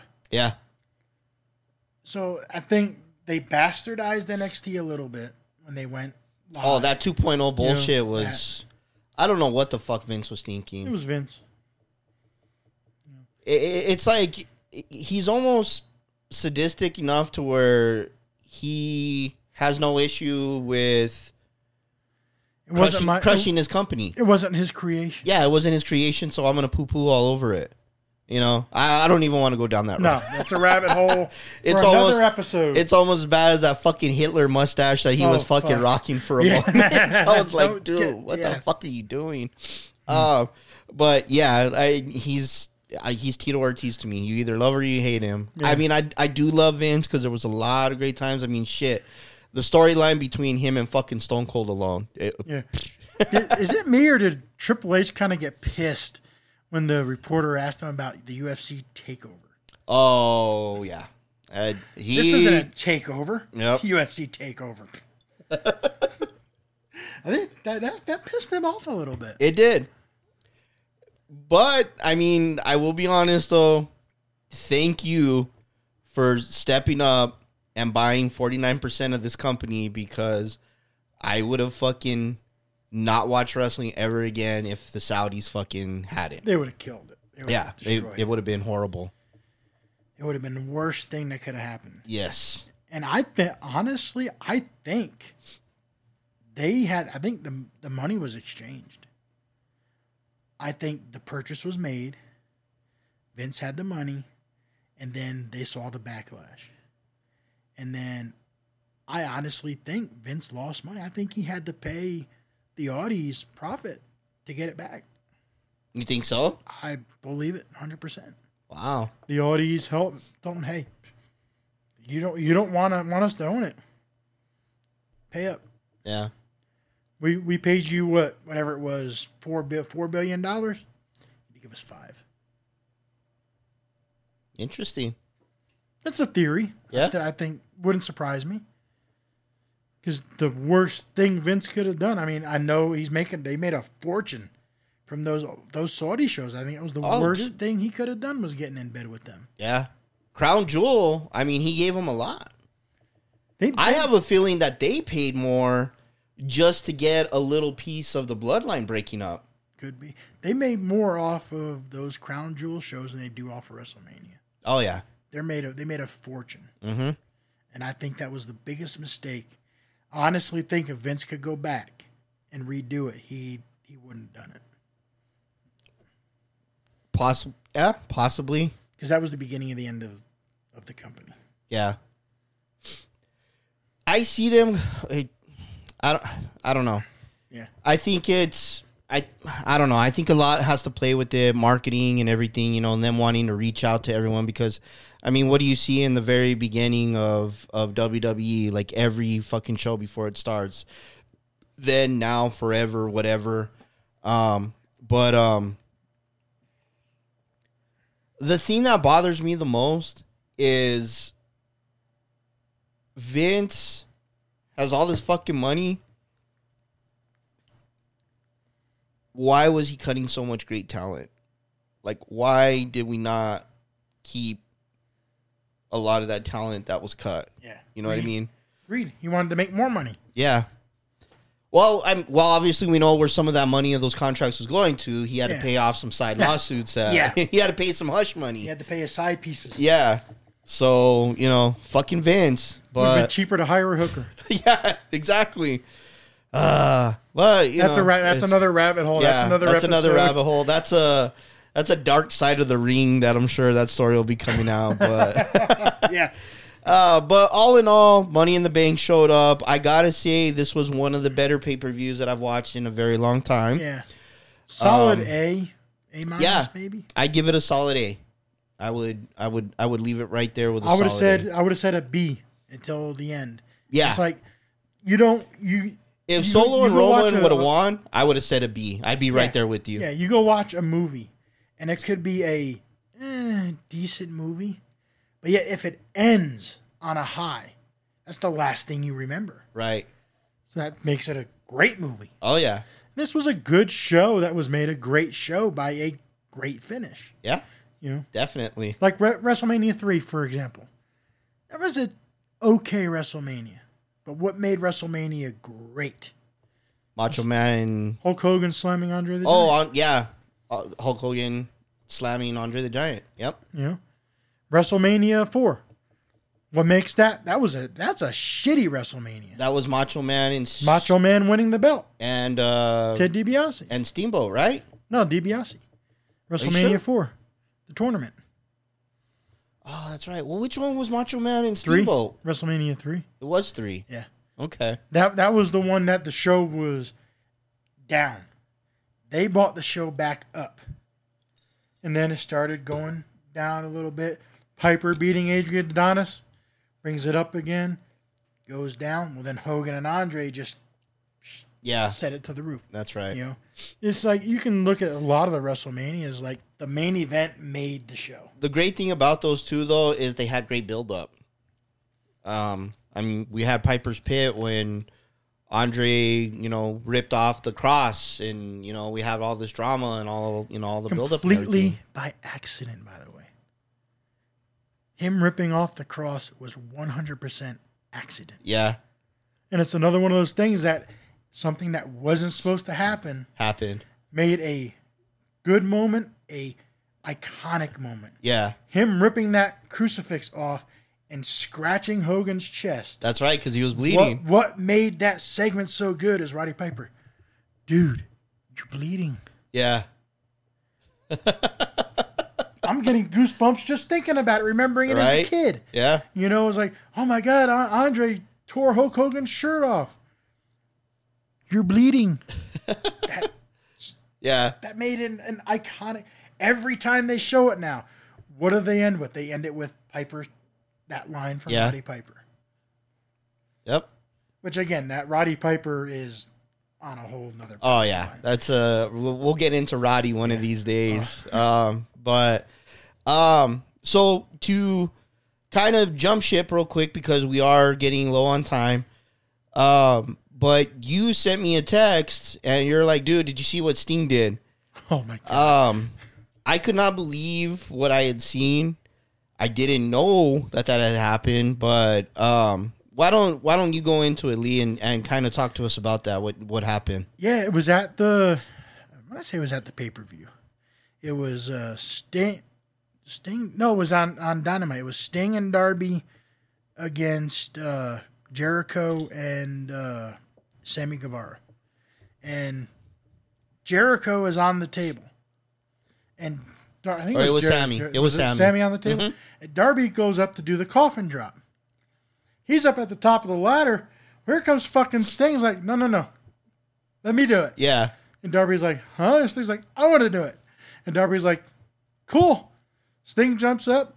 I don't know, he just didn't get enough air, but he jumps off and hits him, and his freaking chin smacks the shit out of that table. yeah, But just the visual of Sting, I was like, he never did stuff like that. right. He did the balcony jump a couple years ago through the tables in AEW. Now he's doing this. I'm like, dude, are you trying to be Terry Funk? that's the first thing. I think Yeah. that's the first thing that popped in my head. He's like, he's turning into Terry Funk. yeah, You don't have to do this stuff.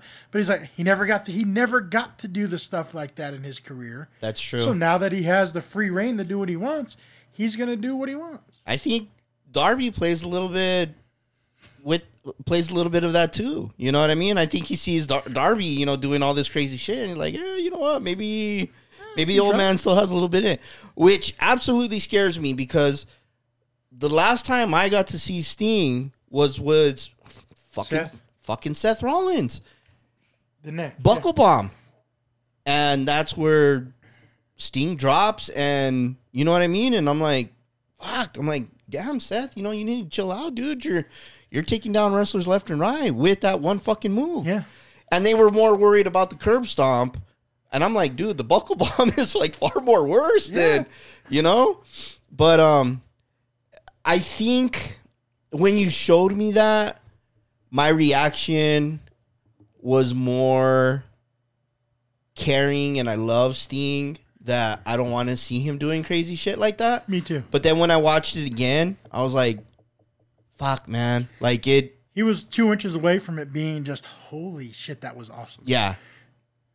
Yeah. If he would have went one more, maybe one more rung up the ladder just to get that little extra Yeah. distance, I think it Mm-hmm. would have been better. But it wouldn't have been the. It wouldn't have been one of those where I'm like, Nando, you got to see this. Look at this shit. yeah. You know, look at what Sting just did. He almost killed himself. yeah. Yeah. That was scary, man. Like I said, I was I was watching with caring eyes instead of wrestling eyes. Me too. Yeah, yeah. And uh, yeah, so I mean, Sting gave us a good scare, but you know he's okay. And you He know, finished the it- match and got he the pin on the. Jericho. There you go. You know, that again, and that's another thing that, if not for AEW, we never see Sting and Jericho in the ring. Yeah, it would never happen. and that's great. And I know they're eventually building up to Sting retiring. He ain't got much longer. He doesn't. And the question is, who's his last match against? I would say Darby. Darby. It's got to be leading to Darby, right? I can't see anybody else. I think he. I think he loves the shit out of Darby Oh, too. does. so what And he- better way? he wants to put him over. exactly. That's his end game is to put Darby over because Darby's a future world champ. He's got to be a world champion. Oh, yeah. coming. You know, that fatal four way match, if you haven't seen it, you know, Dar- it was Darby, Jungle Boy, Sammy, and MJF. That was a fucking awesome four way match. Yeah, I didn't get to see. I don't think I got to see that one. I don't think I did. That was a damn good four way match. And I think a mistake AEW is making is they're turning Jungle Boy heel. They kind I of started heard. started it the last the last show, and I'm not a fan of that because he's just the cat, the Jungle Boy character, the underdog. Yeah, You know, kind of. I know it's been overdone, but he just plays that character so well. And so, what was the point of Luchasaurus turning on him only for him to turn heel? Yeah. True. But the AEW is doing some good stuff. You know, the like I said, you know, Darby and Sting together, they've got to be building to them breaking up, and it's gonna happen. I'm sure sooner rather than later, Yeah, because Sting's he can't be he ain't got many more matches in him. I don't think so either. He's already moving slower than what you're used to. I say if not by the end of the year, by this time next year, be all in next year is Sting's like retirement. Yeah, and it it seems like AEW has been kind of like preserving him too because like when he first came in, I mean it wasn't he was like, wrestling every week. Yeah. And then like now, you know, we kind of see him, you know, he's more of like like in a manager position with Darby, but still doing matches and shit, but it's just not as many. So I think they I, I think you're right. I think they are building it up to that. And I mean that that would be great. It Darby reminds me of the cemetery match with Sting and Oh, Vampiro. Yep. You know that, it, and it's more the face makeup and everything. You know what I mean, and the and the character, Yeah. not necessarily the body build and everything. You know, because Vampiro is a lot bigger dude, but I could see. I think that would be great. Yeah. Relive that moment. You know, um, Do it right. Yeah, do it right. So that that could definitely be really cool. I I, Yeah. I would love to see that. Me too. So we'll see what happens, guys. But uh Lee, we're at that time, man. It's uh time again. time gets away from you when you talk Yep. about what you love. Yep. And this is the podcast that talks about what they love. Uh Lee, is there anything that you want to leave the Funkaholiks with before we close up? I'm trying to think of a good story. God, there's so many that. Oh shit! You put me on the spot now. I'm trying to. Mercy sleeping in her diva bed. Oh, I love that dog. That dog is so amazing. uh, I guess it would be. I met Hulk Hogan once. I was, you know, got to go backstage, Brother. backstage a lot, and you know, I get to know the guys. You know, just, just, I just talk to them, being, you know, I'm trying. I'm not fanboying, right? And I'm there talking to the Big Show. It was the night I got kicked out of the strip club with the Big Show. I told that the last time I was here. And I'm standing there talking, and Hulk Hogan comes walking by. I said, "Oh, Mr. Hulk, Hulk it's an honor to meet you." I said, Fuck you. I'm looking at him. I'm like, "What? Fuck you." he, turn, he turns around and says, "What'd you say?" And well, he's a giant time traveler. Says, "Dude, dude, no, no, he's cool." Yeah. He's cool. He's not just a mark that got here back, snuck backstage. He's supposed to be. He's cool. He's cool.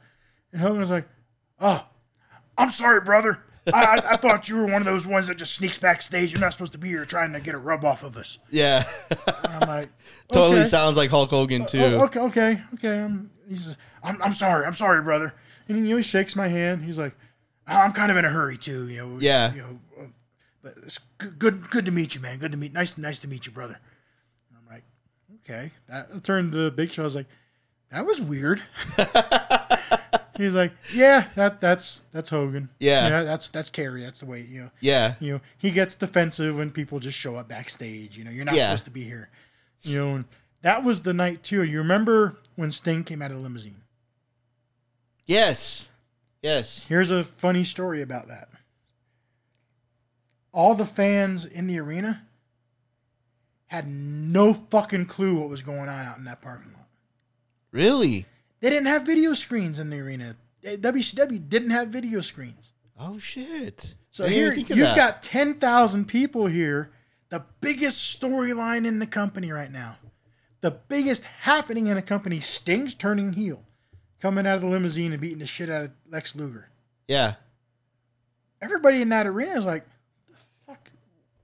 Why is there nothing going on? Yeah.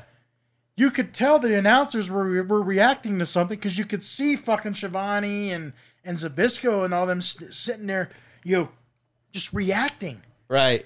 And they're like, the fuck? I'm standing out there. I'm like, yeah, what the fuck's going on? So I go back backstage. I was like, what the fuck's going on? Oh, they just did the angle where Sting came out of the limousine. I'm like, you do realize that nobody out in that fucking arena knows what's going on. they didn't find out till they get home Yeah. that that's what happened. WCW had to give refunds that night because all these fans like, we want to know what's that's part of the show. We should know what's going on. Yeah. So that was that that was one of the downsides to WCW. That was, that was one of the experiences I had then, and that was that that night was one of the reasons. Well, just like the night Nash uh, lawn darted Rey Mysterio, Yeah. Nobody that was in the crowd knew what was going on. So that was one of the that was that night was Sting was one of the reasons WCW started having to do the video screens because the fans were like, Yeah. We don't know what out. we're looking at, or yeah. know, yeah, we don't know what's going on. And I mean, there was no cell phones or anything like that, so you know, there was no. Yeah. Okay. Yeah. Damn, that's crazy. Fucking WCW, man. I know. And I love that show so much. oh, I love. I was like, I was in Macon the night Scott Hall came through the crowd. oh. You know, God, that was so- I'm sitting there looking, and I'm like, you know, none of the people next to me, you know, my, my brother's there, you know, we're like, what's going on? Where's the crowd reacting to? And I looked down, I was like, that's fucking Razor Ramon. Yeah. What the fuck is Razor Ramon doing here? Yep. And that was one of the one of the iconic promos. You know who I am, but you, don't, know, why I'm, here. It's fucking Razor, man. Yep. God, it's so good. Oh man. Well, guys, that's all we got for you today. We are going to be bringing Lee back. We're going to be talking more wrestling. We got a, so much more to cover. But, I want to say um, something about you real quick. uh oh. Saturday. Everybody, this man right here is one of the most genuine and most generous and nice guys I've ever met. Me and my wife adore Eddie Guerrero. We named our bunny rabbit after him. You know, he was he's our number one, a number one favorite. And my wife had been looking for fun for Eddie Guerrero Funkos. And this man says, Oh, I might have some. so he brings her out the Eddie, the lowrider Funko. You know, it's out of the package, Yeah. and he hands it to my wife, and tells her. Wife says, "How much?" He's like, "No, that's my gift to you." Yeah. That right there, that I love you forever because you did that for my wife, and I, this this man right here, I cannot thank you enough for doing that. And then you you had the the other Eddie Funko from WrestleMania 20, and we we weren't. I wasn't gonna let you give that. We Yeah. we did buy that one from him, but giving her that that lowrider, she she was. You thought she was kidding. No, What, she she's sleeping asleep? with it. She she sleeps with that thing in the bed. Yeah. She loves it, and that that means so much to me. The fact that six months ago or seven months ago, I had no idea who you are. Right. Today, I know you're a friend for life. That is awesome, man. Yeah. Thank you so much. Eyes are getting a little misty there, man. Um, so it goes it goes twofold. You know what I mean? Um, the the amount of time that you guys spent over at my booth when I first met you guys and the stories that you guys had, absolutely fucking amazing. And for you guys to share that with a stranger, it just says the type of people that you are. Um, knowing the fans that you guys are and everything, and I could see the excitement when you guys talk about Eddie. And then I see how excited your wife gets when she was like, "Yeah." She's like, yeah, "Eddie was, you know, right up there with his arm around me, and you know, poor Lee was kind of off to the side, you know, kind of wondering what the hell just happened." Um, I love those stories, you know what I mean, and I'm I'm one of those fans. You know what I mean? Like Ultimate Warrior was the next best thing to me and um I got blessed by being able to meet his wife. I mean, my dad took me to a Tingley Coliseum event where Ultimate Warrior was running through, and I got to stick my hand out, and he slapped it. Probably didn't wash that hand for a couple of months. um, That was like me when I got licked by the bushwhackers. There I didn't want to shower. exactly. But being around you guys and and knowing and and it's funny. Jonathan even texted me, and he's just like, "Dude, Leah and Diana, there are some very fucking cool people." He was excited to meet you guys. I mean. Shit, he was chatting it up with Diana the whole Oh, yeah. time. I was like, I'm I'm like, you wrestling's going on right now. What's going on here? Yeah. But um, yeah, from the bottom of my heart, man, it it to see how excited she got and everything, and and for you guys to have that, that's all that matters. That that was you paying me. You know what I mean? And it didn't even have to be money, but knowing that it's going to somebody that's going to cherish it as opposed to somebody that's just going to take it and either flip it or do whatever the fuck with it the meaning's not there you know what i mean so yeah uh, it's, it's been a blessing man having you guys in my life so I mean, I went to that Comic Con to meet Mick Foley. I'd never imagined I would have made a friend for life. awesome You know, i made it. appreciate that Yeah. well But we appreciate everything, and and I we got to say, you know, my my last time on here talking about the Iron Sheik. That hurt when he passed away. yes I messaged you right away, and I'm I'm standing there at work crying like a baby, you know, and I miss him. I'll always miss him. I'll always cherish the memories, and I'm glad you get you let me come on here to tell my story before we lost him. I appreciate that. That that mean that means a lot too. You letting me come out here and tell my stories because I don't have, you know, that was the days where you know the bullshit rule. You can't take pictures and get autographs. right I have no pictures. I have no autographs. All I have is the memory yeah and the fact that it's more. You know, it's forever now out there because of your the Funkaholiks podcast.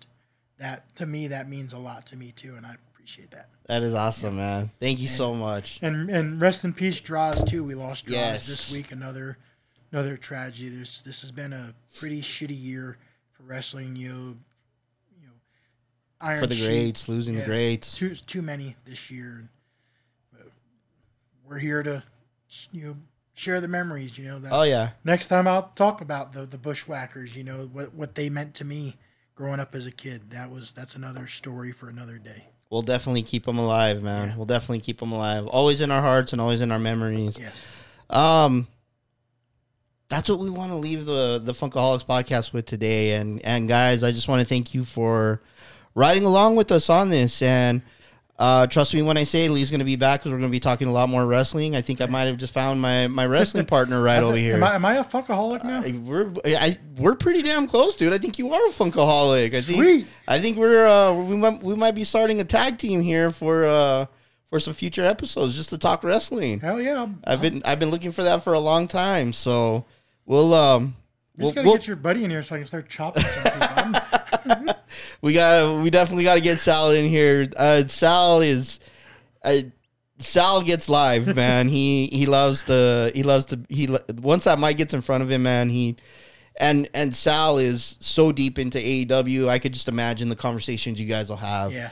So it's gonna be it's gonna be good. We're gonna work on that, but um, guys, I could go on for hours. I am going to uh, leave you fired up with yeah, Get ready. Woo!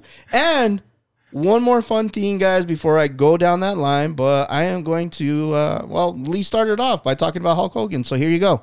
After I beat you and satisfy all the Hulkamaniacs, I'm gonna get off by cranking your knob. That is one of the best promos that I ever heard from Hulk Hogan. and I will play it until it's dead. Um, so guys, uh, for those of you that listen on Apple Podcasts, five star rating, we love it. It helps. I am not going to tell you guys, please donate to Patreon because I don't have a Patreon and we do this for free. if you don't give him a five star rating, I come into your house and I'm gonna chop you twenty times. there it is. Keith Fitzpatrick is coming, guys. he might be coming out of retirement.